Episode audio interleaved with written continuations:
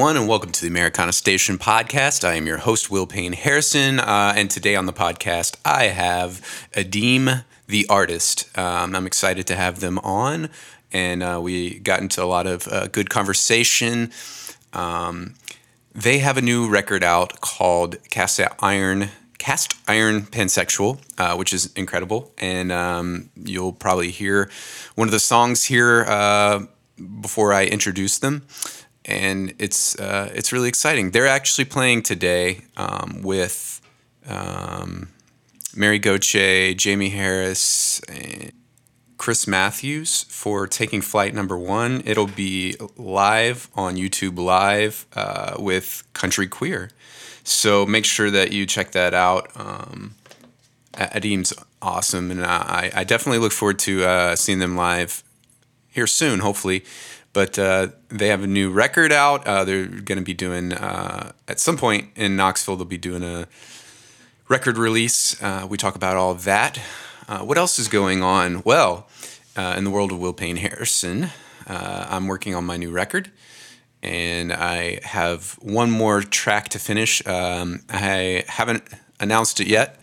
Um, I'll, I'll, make sure that this is the first place that I announce it, but I am working on a, a cover of a dear friend that I'll be putting on the record. Um, and that's the last track I need to record bass on. And it's always interesting recording on uh, or recording a song that you didn't write um, because I find I always end up spending a lot more time on it because you want to get it right.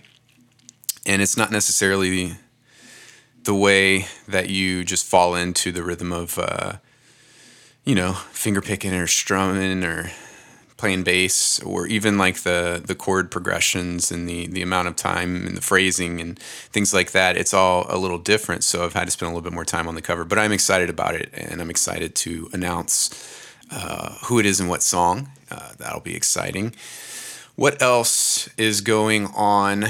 Uh, oh i'm playing at uh, sawstone brewery in uh, kentucky this friday and um, that'll be my first.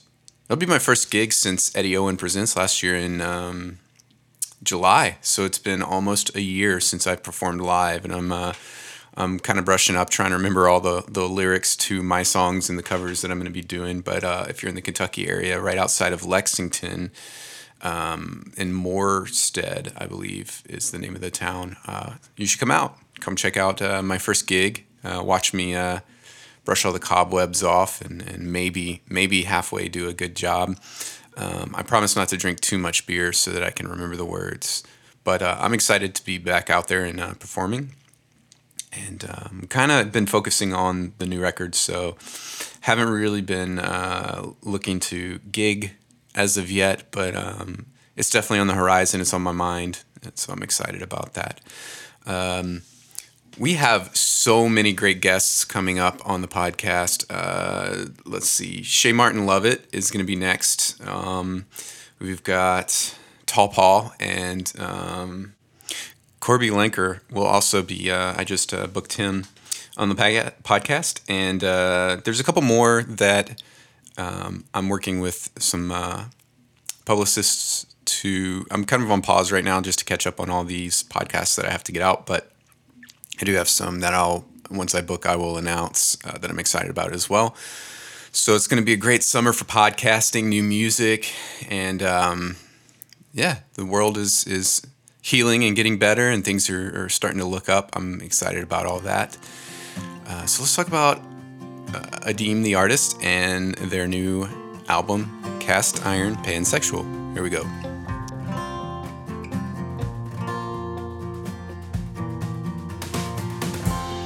I was only five years old when your song came out. I heard should have been a cowboy on the radio.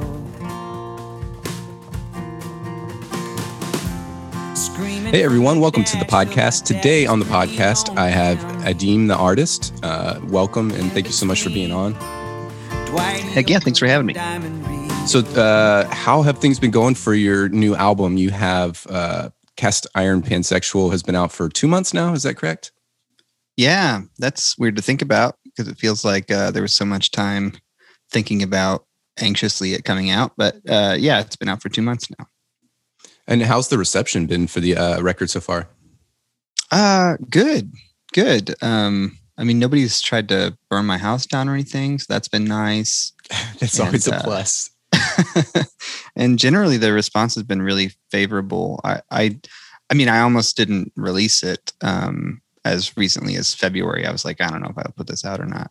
So the fact that it's been so well received has been really cool and surprising to me. What What was the maybe the opposition to releasing the record? Um, timing or I, I would say I just didn't know if it. I just didn't know if it mattered to anybody.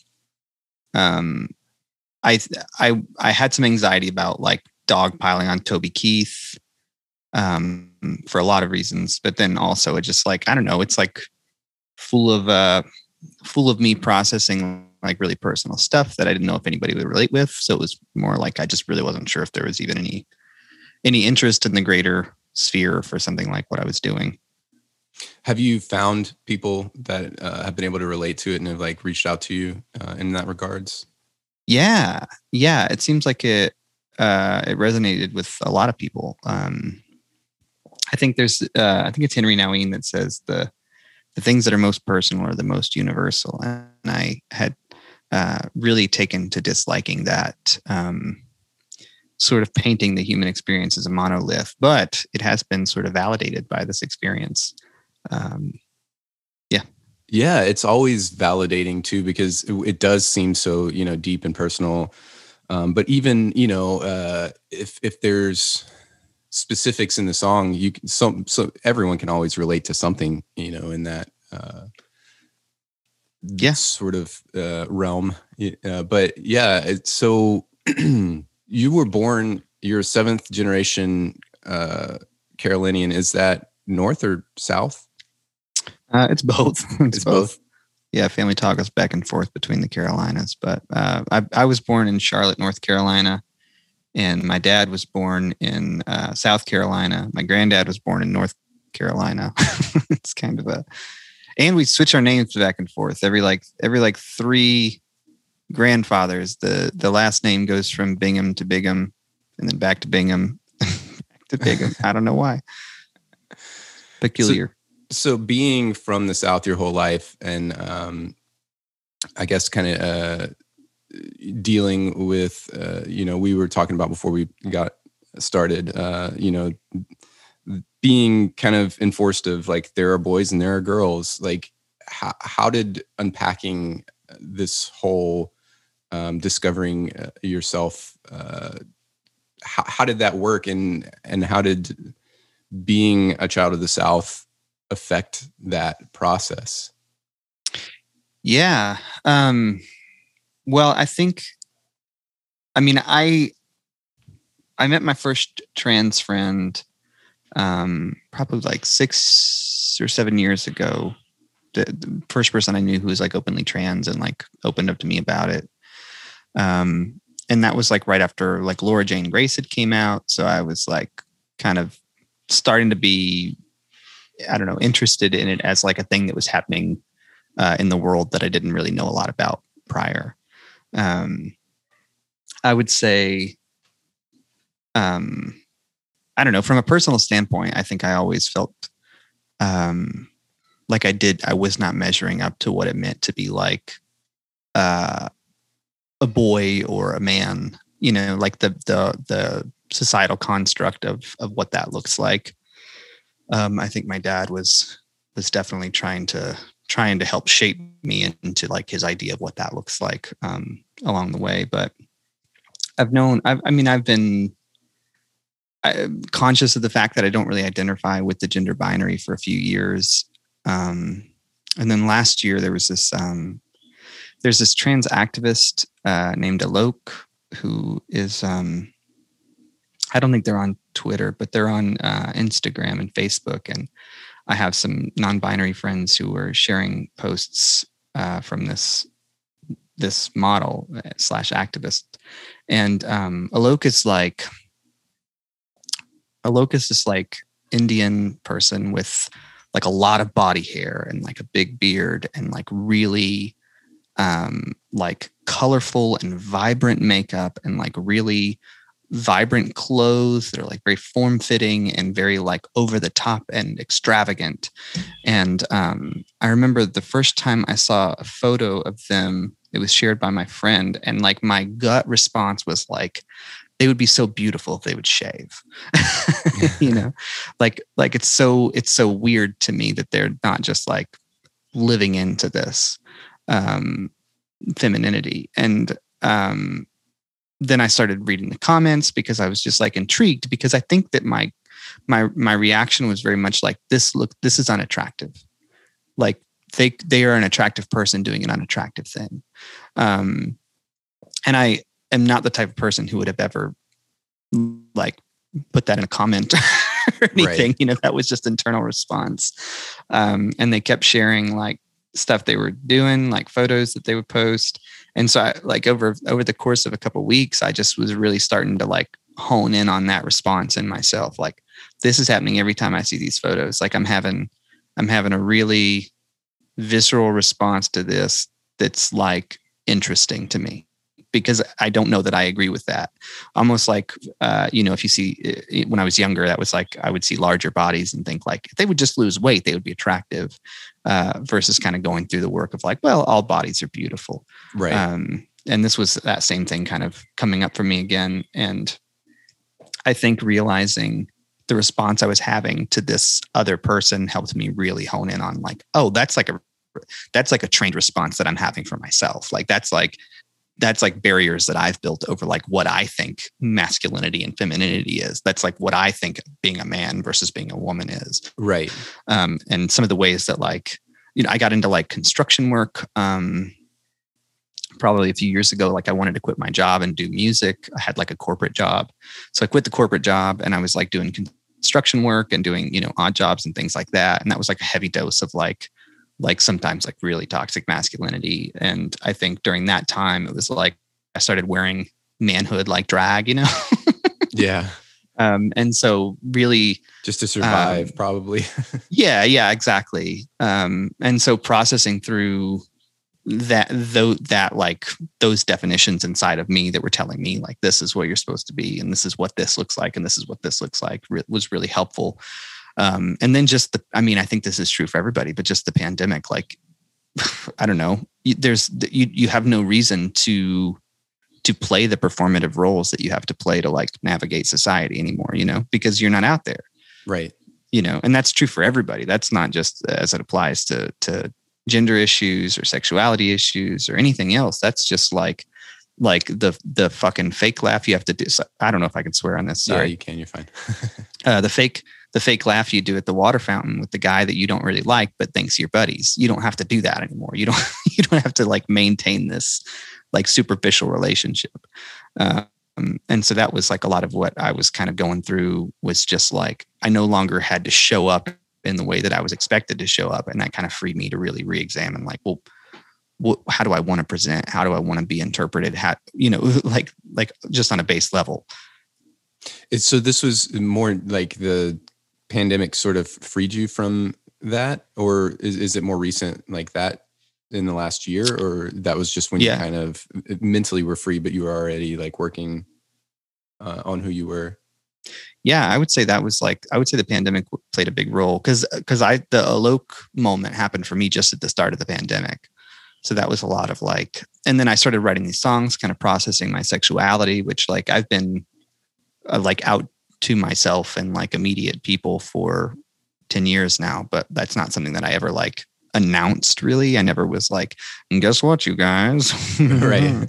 Um, and so that's there's a song on the album about like never having came out. And that was like kind of the first one I think that I wrote of this collection. Um, when I was starting to process my sexuality. And in doing that, just came into a lot of the same like issues. Like I don't want to tell people that I'm non-binary because like I don't want to take space that should be reserved for like real non-binary people. I don't know how to explain it better than that.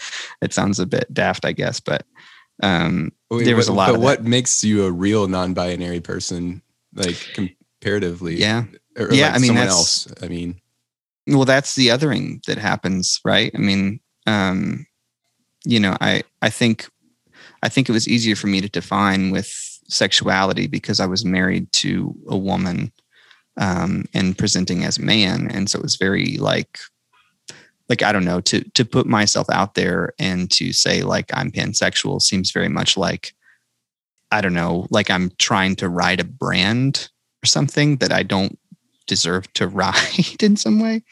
Um, like there are people who are like you, you like were afraid more, of reception.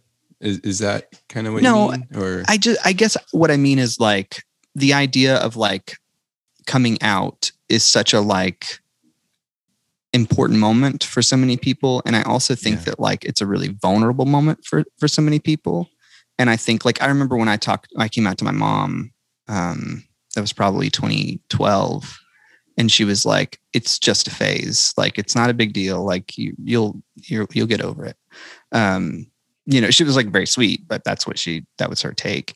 Um and then i married a woman and that felt very self-sabotaging. Like i'd fulfilled my mom's prophecy in some way. Yeah. Um which is not true. Like it didn't my my sexuality didn't change because i married a woman. But i think that like by being in a cishet relationship for so long, it felt very much like I had a sort of safety that I was insulated from a sort of criticism. And if I told people I was queer, it just seemed to them very much like, okay, well, Adeem's trying to fuck dudes now, I guess. you know, yeah. or or it seems like Adeem's trying to get attention. Um, I have I have an obsession with like the way other people interpret everything that happens uh, regarding me and around me all the time. So that this is uh, wrapped up in all of that. But um, yeah, I think I think that was it. I think it was the fear of seeming like I was taking up room that should be reserved from people who like have more risk involved in coming out. And then with non-binary, it was kind of the same thing. It was like I don't know, like I don't want to be a woman it's not it's not like I woke up one day and was like I'm in the wrong body. Like I don't think I ever felt that, and I don't identify with that. Um, and a lot of people do. A lot of people feel that really strongly. Dysphoria is like a pretty common thing. Um, so for me, it was like I just I just wanted to have the freedom to express my gender in like all these different ways, and sometimes that means like you know wearing work boots and like dressing very masculine and like you know sometimes it does sometimes it means wearing a dress and wearing makeup and like feeling really pretty and presenting in that way. And so i didn't know yet um, that you didn't have to like pick a side i guess in a lot of ways you know, you know what i mean so i think yeah. for me it felt like well maybe i'm just like i don't know but i ultimately i think it has a lot to do with like the same in the same way that when I was a kid, like, and there were like gay kids in my high school, I thought those kids were like born like knowing they were gay and fully confident in that. And I like was not like that at all. You know, like I I had been told from like a very young age that being gay was like a really horrible thing to do. So of course there was no space for me to even entertain that that was like a part of my attraction and my you know in my um in my in myself and so I think that it was a similar thing that was happening where um, I was just othering people a lot in my mind. And so it was like, well, I can't relate to like the trans experience. And because I was so heavily centered on like not relating with that experience, I wasn't allowing myself to just like accept like this is just one of those experiences that I'm having, you know? So with the songwriting previous to that, was it, uh, not as like I guess open to the the whole pansexual experience. Was this album like the first time that you like really allowed yourself to explore these topics, or had you explored them before and maybe just not put them out? Um, well, Apartment was written in 2011, um, and just kind of reworked for the album. So there there are a couple on here that are older that were never released. Um, and then there was a song there was a song called Midway Motel that I wrote a few years ago that talks about uh, kissing a kissing a boy. Um, growing up, I was I was trying to to turn a turn a corner on country themes, but yeah. So I, I don't think it's something that I like refused to address necessarily, but like this was very this this very much became like a coming out sort of album. Right. Yeah. And have you always done like the the more like country route, or is this um, something that uh, you've explored in the last few albums as well? Um, I'm, you know, I've, I honestly wasn't, I didn't uh, dive into your uh, back catalog too much. I've just been listening to the new record uh, the most. No, that's fine. I um, well, I so I moved to New York when I was um when I was 12 years old and did a lot of work to like get rid of my accent and um sort of distance myself from being from the South. So when I moved to Knoxville, that was 11 years ago, I was like billing myself as like a New York indie folk artist. Like that yeah. was kind of my my uh my brand that I was pushing at the time. Um and I was, I, you know, the Mountain Goats are one of my favorite bands. Uh, I really like David Bazan and yeah. um, John Vanderslice. Uh, so that was kind of very much where I was centered around. Um, and then in 20, 2015 or 2016, I found this Roger Alan Wade album. I don't know if you're familiar with Roger Alan Wade. Um, I'm not. Um, to tell me about him. really, really great. Um, but he had this album called Southbound Train that's just gorgeous from front to back. And it was like um, really, really crucial for me in beginning to see like the marriage of um, poetry and like the rural south in a way that I had never been exposed to before. Cause like I knew 90s country bops, um, but especially in the post 9 11, like, you yeah. know, world of country music, I felt very estranged and disconnected from all of that. And it felt like kind of a parody of itself.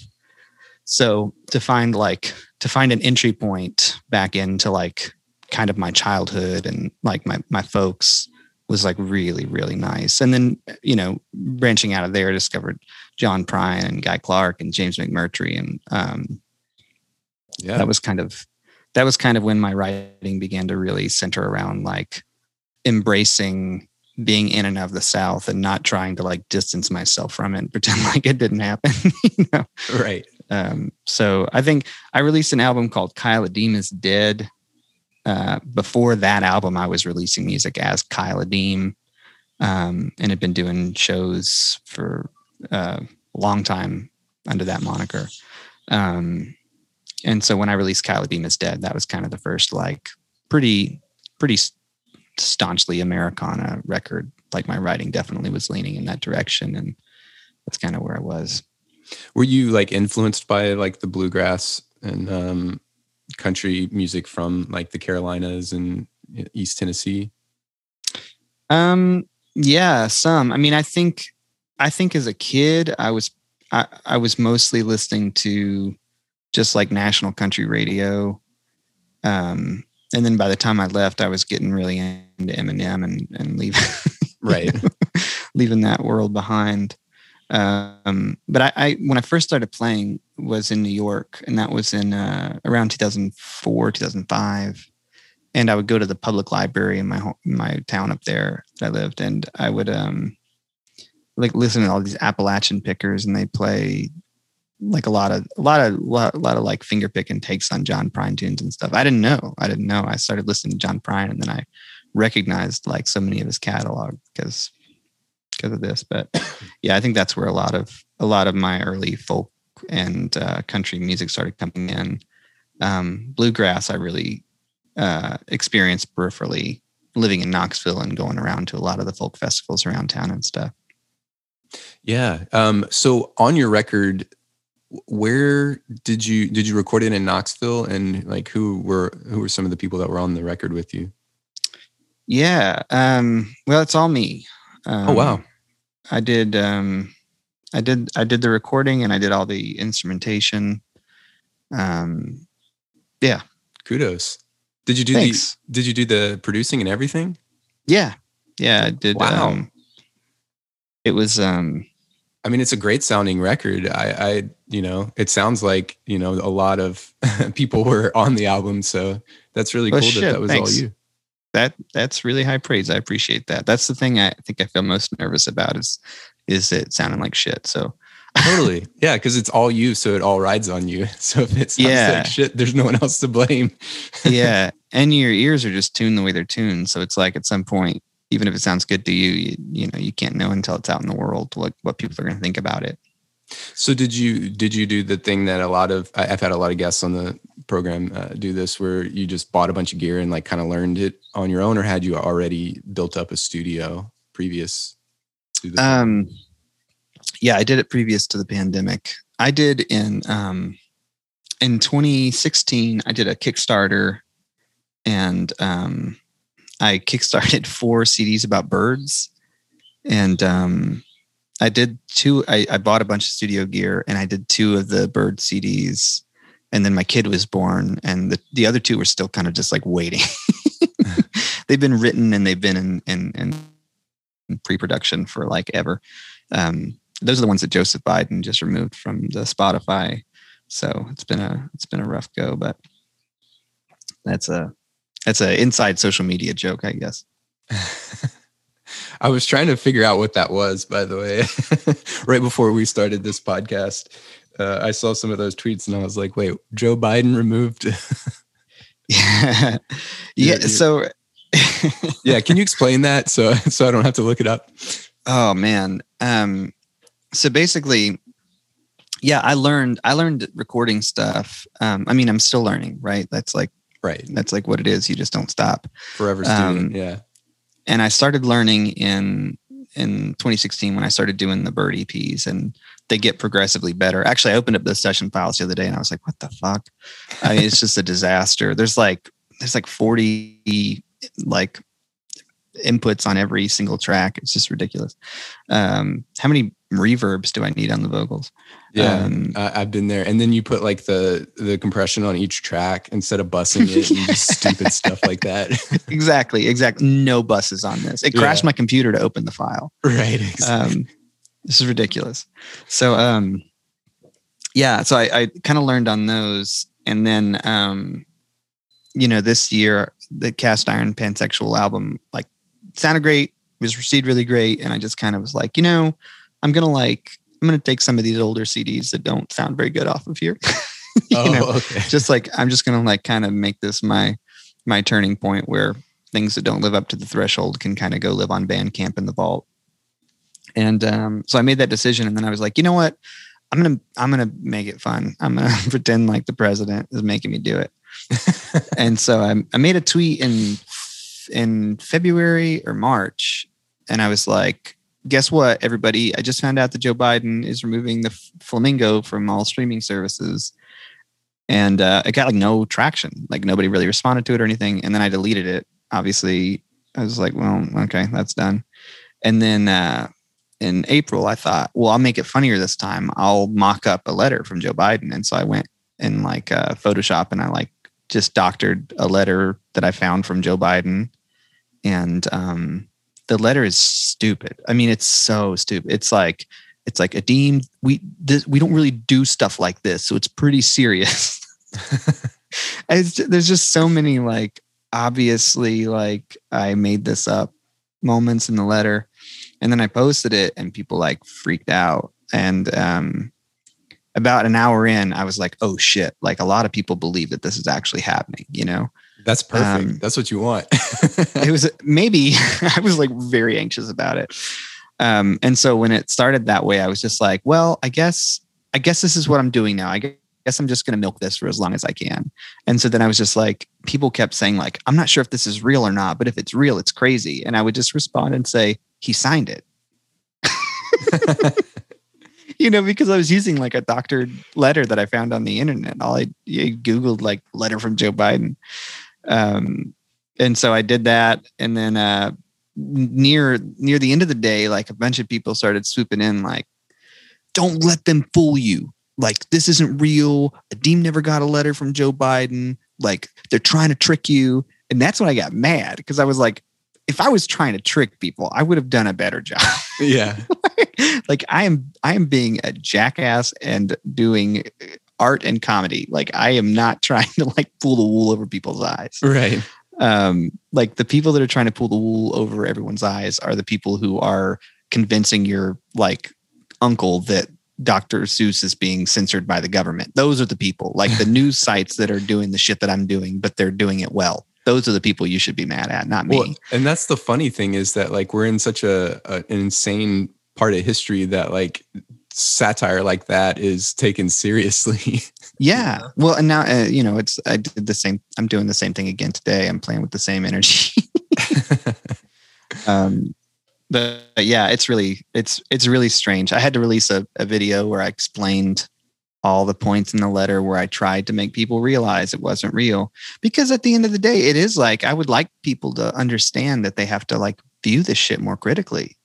You know, Right. it's mostly Facebook. It, between the three social media platforms that I that I'm using for this stuff, Facebook is the one that erupts the most, where people are like real quick to be like, "This is bullshit. We've got to do something. We'll write letters to Joe Biden." And it's like, you need to fucking calm down. Joe Biden would never write me a letter, even if this were happening. Like, what is wrong with you? but imagine Um, if you got on like the Knoxville news. like They reached out to me. Artist. Wait, are you serious? The? News Sentinel reached out to me and asked me what the situation was, and That's um, hilarious. and I was just like, I don't know, I can't really talk about it right now because I was like, I don't even know how to handle this. Um, because a part of me was like, maybe I should milk this. Maybe I should see how far. Like, maybe this can be an experiment in seeing how mu- how far you can take a totally fabricated news story before Like it Andy like Kaufman gets style. flagged.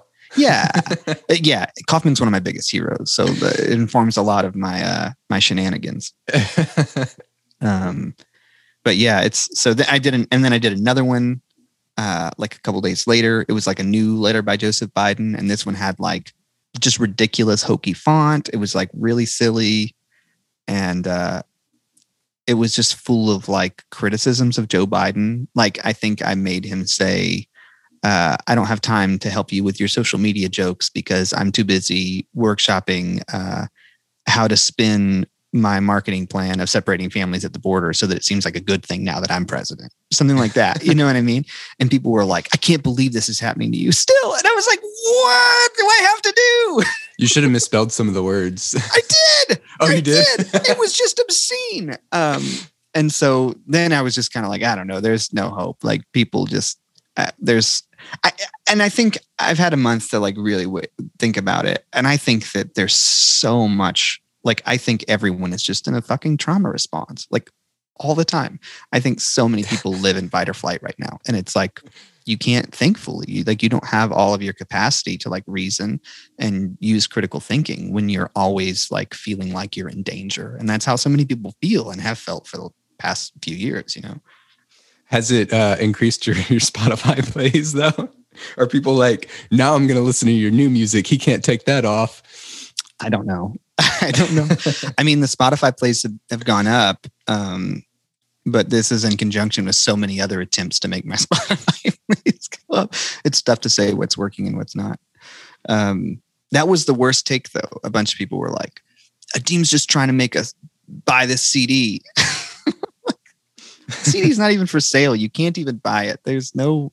I have no motive. So you you don't have um, physical copies of it. It's just on streaming platforms.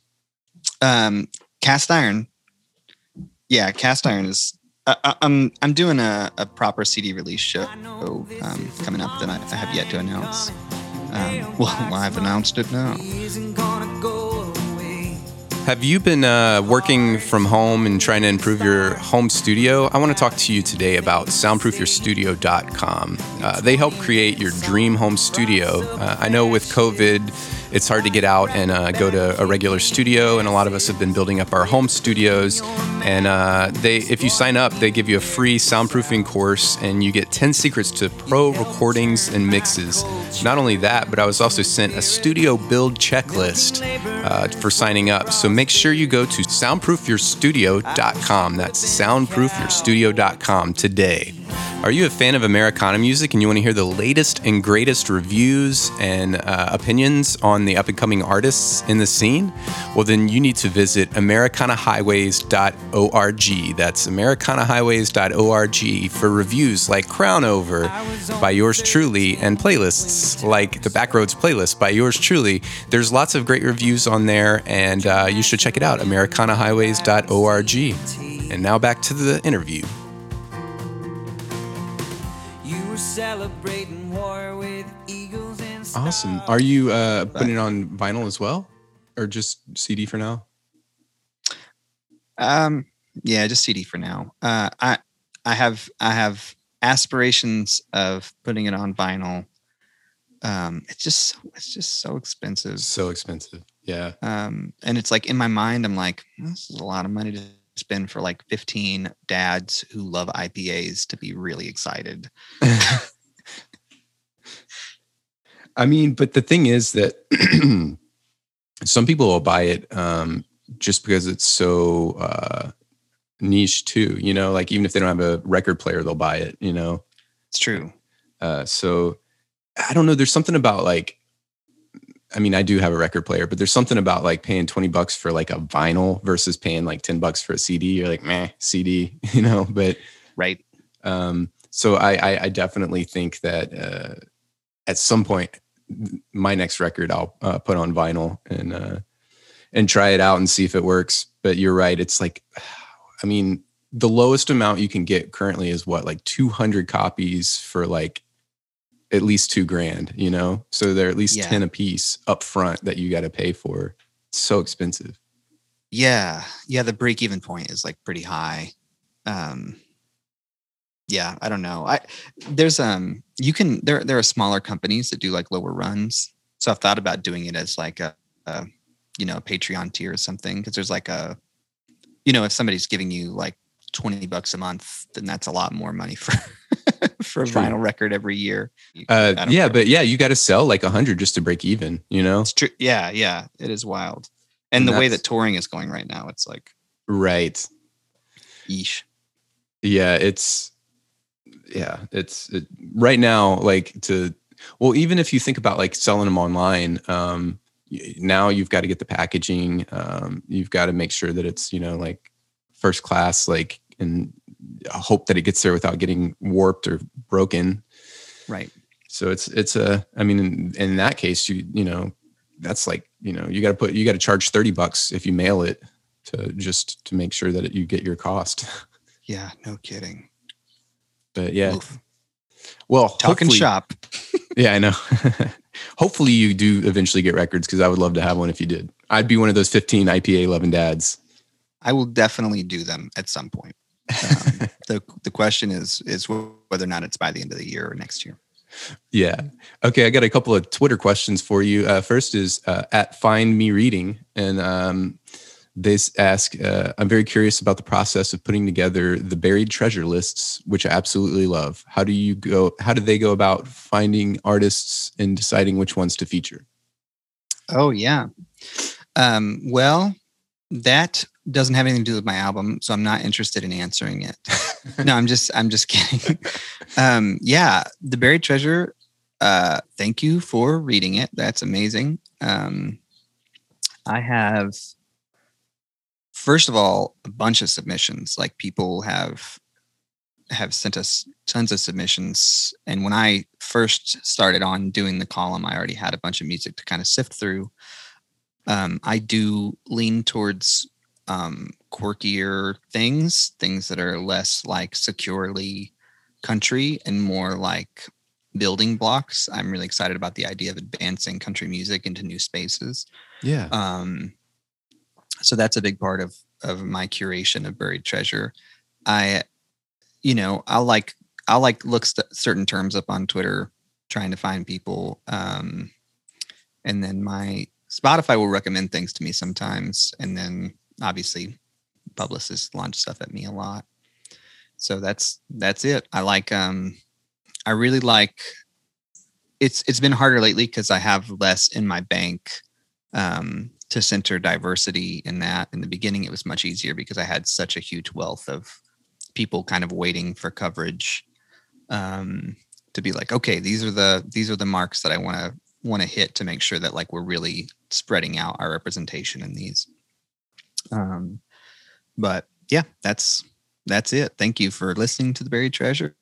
I have found some of my favorite artists on there. Dorje, the singing shaman, is a personal hero of mine, and um, I'm glad you you mentioned her. I actually um, I don't know if I found her through you or not, but um, her new record is really good.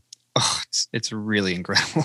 Yeah, actually, so I have the um, and I, I feed, featured you on it too, but I have the uh, Americana Highways uh, Backroads playlist, and uh, yeah, thank you for that, by the way. yeah, no problem. And uh, I had uh, George A on there uh, as well, and I'm not sure you probably, honestly, it was probably you that had like tweeted something about her, and I was I listened to it and it was great, so I put it uh, on the playlist as well. That's awesome. Yeah, she's like, I don't know. It- it- you- you hear her for the first time, and then it's like, okay, I'm a fan. Yeah, her voice is just incredible too. It's funny. She's like, it seems like that's the thing she's most insecure about as an artist, and it's so funny because she's just like an amazing singer. Well, I'd seen a couple of tweets that she had posted where, you know, she said, you know, I want to sing, I'm, I'm doing country music. And then people were like, you should do, uh, what did they say? Like uh, some other genre, um, Yeah, like gospel or some, something or soul. soul or Yeah. yeah, something that's, I guess, a little bit more, um, uh, black oriented. And she was like, what, Right. just because I'm black, it's like, I can still sing country music. I saw those tweets and I was like, that's super awesome. Cause I definitely, uh, do see that a lot in especially in the country world where they're like it's like it, it, the twang in your or like the way that you sing doesn't necessarily make you a country artist or not you know there's tons right. of awful Oh, singers in Keith country Urban is like one of the biggest country artists. yeah He's like from Exactly. Australia. exactly and he doesn't hide his australian accent you know Mm-mm. No, but nobody ever questioned Keith Urban's country music credentials. or like some of the there's like one girl i can't think of her name offhand but she's from like indiana and has a midwestern accent you know Right. But yeah, uh, it's funny to listen to those songs and think that anybody could listen to the songs on her album and say it's not country. It's just like there's it's just racist. Exactly there's, there's like no other way around it. I mean, it's such a it's such a unapologetically country album from from front to finish. Right. And if you just, I mean, like when people say that kind of stuff, if you just interchange country with white, then you're, you can't sing Yeah. that. You're not white. You know? Yeah, no, exactly. That's yeah. That's what they really mean. It's integrated into the whole industry, you know. It's a bummer. Yeah, it really is. And, and I'm happy that, you know, uh, you know, like country queer and, and, um, you know, a lot of the Americana industry is, is cha- trying to change that, but getting it changed in the mainstream country is going to be a, a, a huge overhaul task.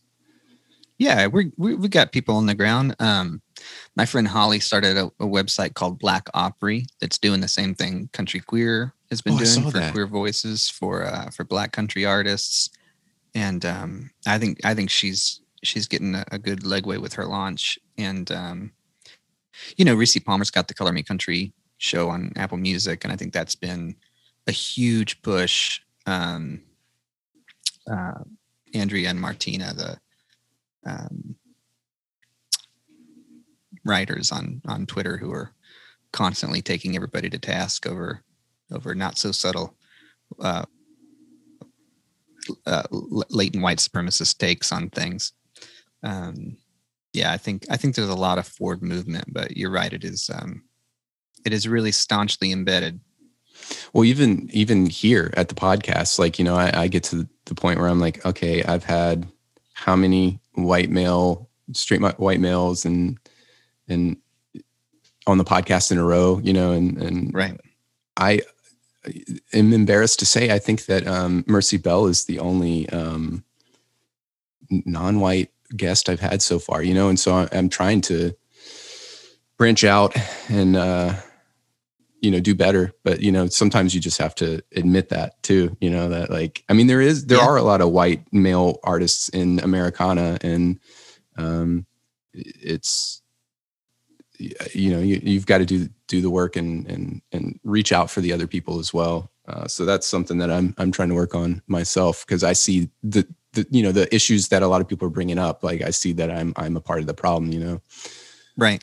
Yeah. Well, that's the biggest thing. I mean, I think a lot more of us need to to to recognize that and to do our best to to show up to do the actual work. Um, and it is. I mean, I would say the majority of submissions I get are from are from for white artists. Um, I don't know. It is it is an act. I think that I think there's something that tells you No, I'm not going to say it that way. I think for me, I have struggled with it in a bunch of arenas. Like as somebody who has the sort of platform of country queer doing buried treasure, but also as somebody who, you know, I hire band members to play with me at shows.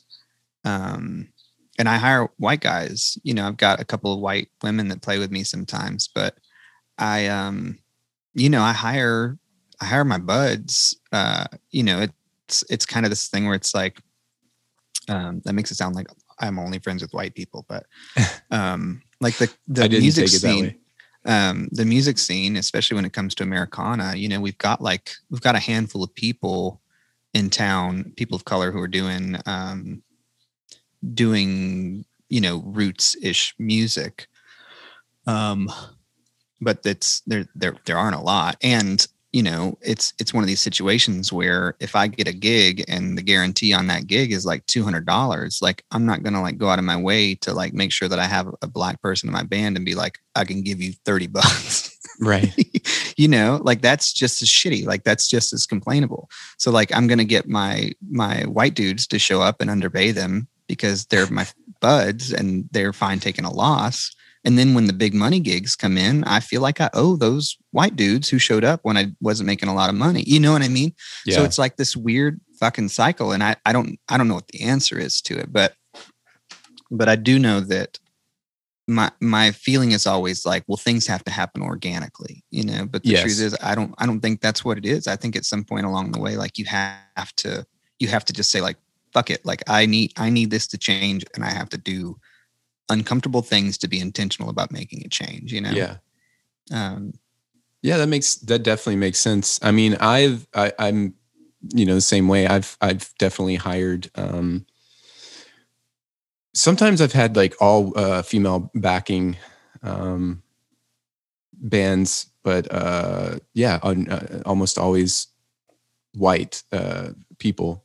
Um right. So it's you know and and some some of them were uh, queer and and but yeah like the i guess the people of color part of hiring um, musicians is a little bit more uh, well in nashville it's a little bit better there's there's a lot more uh, people of color doing country music because i mean why would you come to nashville unless you're doing country music right. or at least know yeah, how to yeah. play it but yeah for sure um, so it's a little bit better but I, I still i mean here i am in a, a city that does have more people of color doing country music and i still have yet to hire someone. Um, so you know, yeah, definitely at fault there. I think um, uh, we had a meeting last night, and Holly was talking about from from Black Opry about um, coming up with a a strategy. Are you familiar with the? Um, oh, I'm really ignorant about a lot. Um, it's it's a. I don't know where it originated. I know it as kind of a Twitter thing that was going around, but it's kind of just a pledge like a country music pledge to make a more equitable scene, um, racially yeah. equitable. And uh, I think they're trying to put together now um, some kind of uh, calls to action rather than just like you know because that that pledge that was going around was just like you know I will try to hire more black people. I will try to b- boost the voice of black artists, things like that. And I think that this is uh, this is coming up with specific like you know these are artists that are releasing stuff that you could feature this month. These are these are people that are looking for gigs right now you know more more pointed like here's some practical application for that pledge you took. Yeah. Rather, rather, than just like i don't know if it oh that's out. great. That's a great um, idea. Um, yeah to so kind of make it e- even easier because like we, a lot of us don't know where to start yeah no for sure for sure um well, and it's like I, you know, I'm in I'm in a situation right now where I'm I'm assembling my band uh, for this release show, and it's like it's like I want to be intentional, but I also just like in general feel so much anxiety about just like playing with somebody that I don't really know or don't know if I'm going to gel with yet, you know? So it's like, you know, I, I know there are people um, in Nashville that you can get like a, a, you know, you can get you can find spreadsheets of like musicians who want to play and who are looking for gigs and who are like the top top class of, of, of their instruments you know but it doesn't do anything to tell you like am, are, am I going to have fun with this person?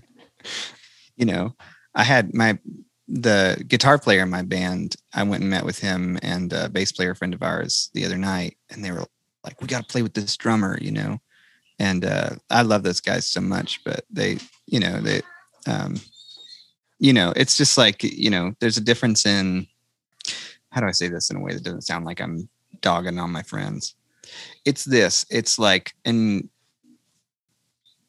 straight white guys like experience of other people and i think you're one of these straight white guys I'm talking about um, but the straight white guy experience of other people is based on the way that those people treat and interact with straight white guys. Right. and so it's like it's so difficult when somebody tells me this is a this is a good dude. I don't know what that means. Because that means that they were a good dude to you which is a very different set of circumstances than like my experience is going to be of them. And you know like my my my other like my black friends and my queer friends who are also Yeah. out you know what i mean they're they're going to have a different experience of this person too than That- you do That's a total, totally valid point. Yeah. Um, yeah. And I can't tell you how many times where, you know, someone um, who's not a straight, straight white male uh, has been like, this guy's an asshole or whatever. And you're like, what? Really? They're like awesome to me, you know? Um, right So I, I, yeah, that's a totally valid point. And I think this this leads into the other Twitter question that we got uh, from Easy Haven One, and uh, she asks, uh, maybe ask them why they still play country type of or adjacent music when historically a lot of the core audience would alienate them from living their truth. Mm. Yeah, I don't know. I mean, I think that I think that's part of the um part of the hesitation to release this album because this is I would say this is the first country album I've ever put out. Yeah, I think that everything else I've done has been like uh tangentially Americana. You know what I mean? yeah, Um and this is this is definitely like unapologetically a country album. yeah. I would agree. Um, I think there are two things that happened for me. The first thing is um, country music was what I listened to as a kid. Um, I loved Jo Dee. Messina and Faith Hill and Trisha Yearwood. I loved Garth Brooks. Garth Brooks was my fucking hero as a kid. Um, like that, that was the stuff that I grew up on. You know, dad comes home from the machine shops, you know, s- smelling like oil, and there's like country music on the radio, and um, like that that's song. Yeah, that's that's it that's the that's the roots of it um and then you know packing that on i think i think on a personal level for me i was um always really drawn to tradition. You know when i was when i was in the christian church um especially in my in my second pass at trying to participate in the faith I was really into the idea that the, the faith practices were tied to some sort of tradition. I, like like I was connected to something bigger than myself. And I think that country music to me feels very similar to that. I feel like I'm participating in something that's like both uh, ancestral, um, part of part of me, and part of the world. Um, in a really i don't know i don't know it's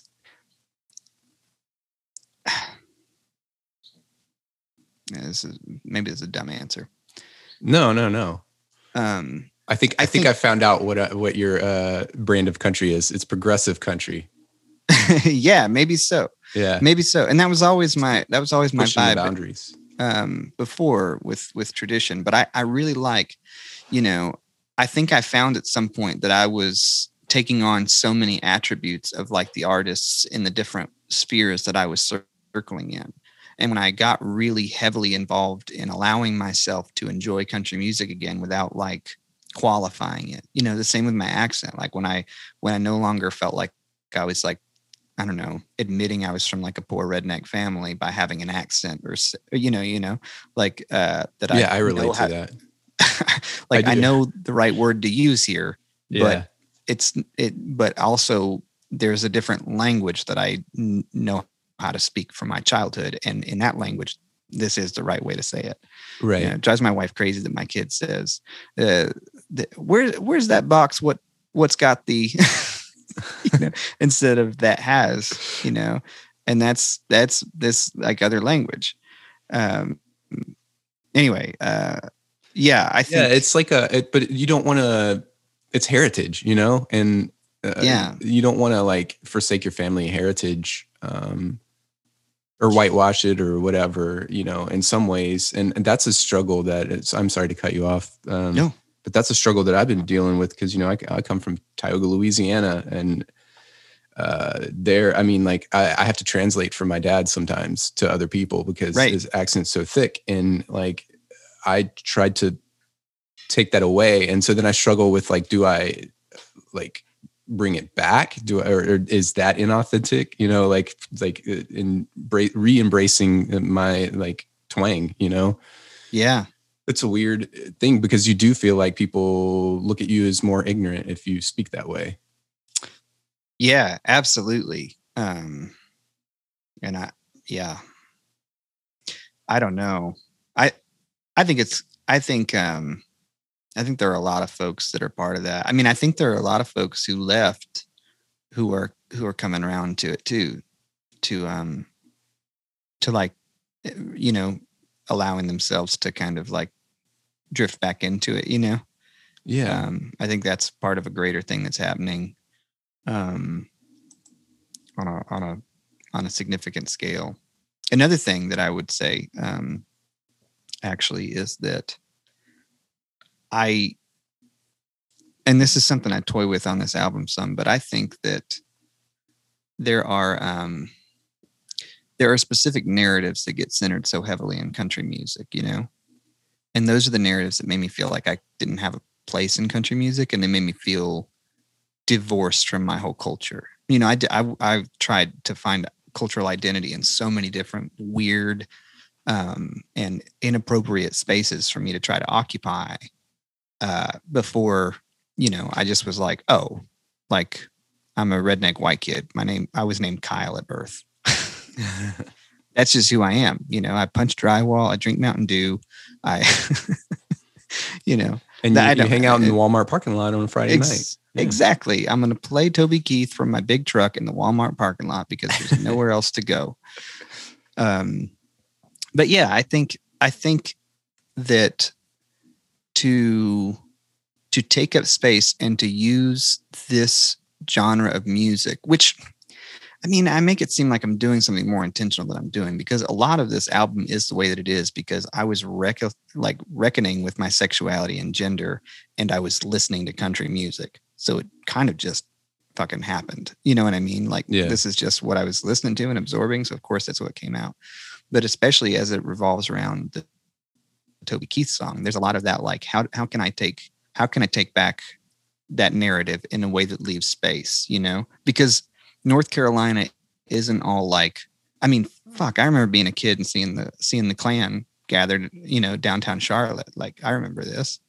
Um like how can I how can I say that North Carolina isn't all Confederate flags and and um you know, white guys trying to trying to bang white girls in short shorts in their pickup trucks. Um, but say it's also like it's also getting your tarot read in Asheville. It's also like um, wearing clothes of the gender you're not assigned with and experimenting with what that looks like and what it means for you. It's also all, these other things because people, especially, you know, I'm going to sound like a fucking Trumper, but like you got coastal elite kind of Democrat folks who who look at Tennessee and say like, you know, they're a bunch of fucking rednecks, and it's like, okay, but Tennessee is full of black people and it's full of queer people, and we are Tennessee. Like Right. Tennessee doesn't get to be what you've decided it is based on the fact, you know, there's this whole fucking structures in place, man. They they've got these pipelines where they funnel kids right out of school into the prison system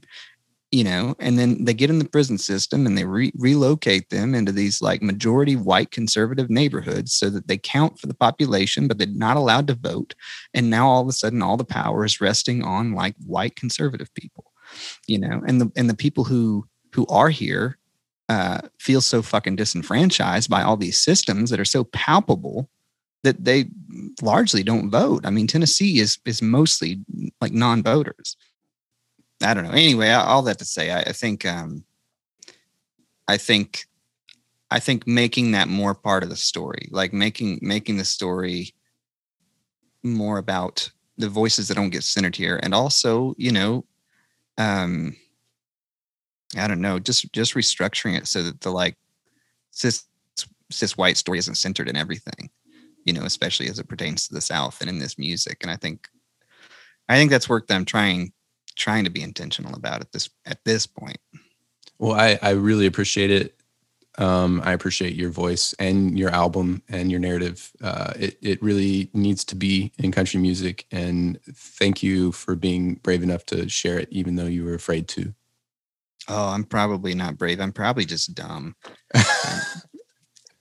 I'm cutting that out. Damn you. it. don't um, don't do not say that. No, that's not true at all. I think that this this album is great. I'm so glad that Zach shared it and uh, that I listened. Um, it's it's really good stuff. And kudos to you for doing the whole thing on your own. Yeah, thanks. Thanks for. Uh, I I've, I've been really on the fence over whether or not I'm going to go somewhere else or um or do the next one myself because I want to start working on it. And so this is uh this makes me feel more capable to just take it on. So well, Adeem, thank you so much for stopping by. Uh, I really appreciate it. The new album, Cast Iron Pansexual, is out now, available on all streaming platforms. So make sure you check it out. Um, and what is your website? It's adeemtheartist.com.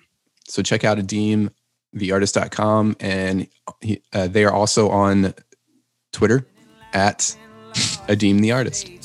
The one. well, thanks so much for coming. I really appreciate it. Absolutely. Thank you, Will. I appreciate you. Well, that's it for this episode of Americana Station Podcast. Thanks so much for tuning in. Uh, thanks for supporting. Make sure you check out Adeem's new record, Cast Iron Pansexual. Next up on the podcast, we will have Shay Martin Lovette, and uh, we'll talk about his new record. Uh, we also have Tall Paul and Corby Lanker coming up, and some more to announce soon. Make sure you rate and review the podcast. Uh, every star review, every uh, typed out review helps greatly in uh, getting the numbers up, getting it uh, more seen. So I appreciate that. Share it with your friends, share it with your family. Uh, tell everyone you know about Americana Station podcast. Working on some video content soon, so we'll get some of that stuff out here in the next weeks to come. Uh, and we'll see you in a couple of weeks with uh, Shay Martin Lovette. I'm Will Payne Harrison. Thanks for listening.